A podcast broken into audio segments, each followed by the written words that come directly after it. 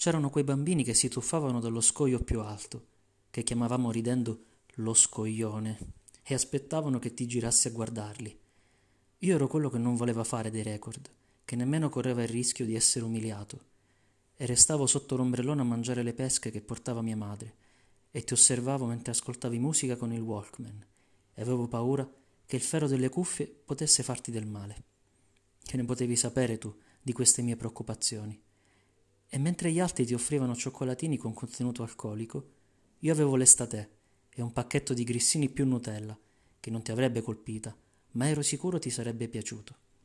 Che ne sapevi di quell'estate, forse mai esistita, se non negli occhi di un bambino che moriva dal caldo e dalla voglia di parlarti, anche solo un secondo, e che ti ha vissuta solo attraverso i suoi sguardi timidi ma sinceri.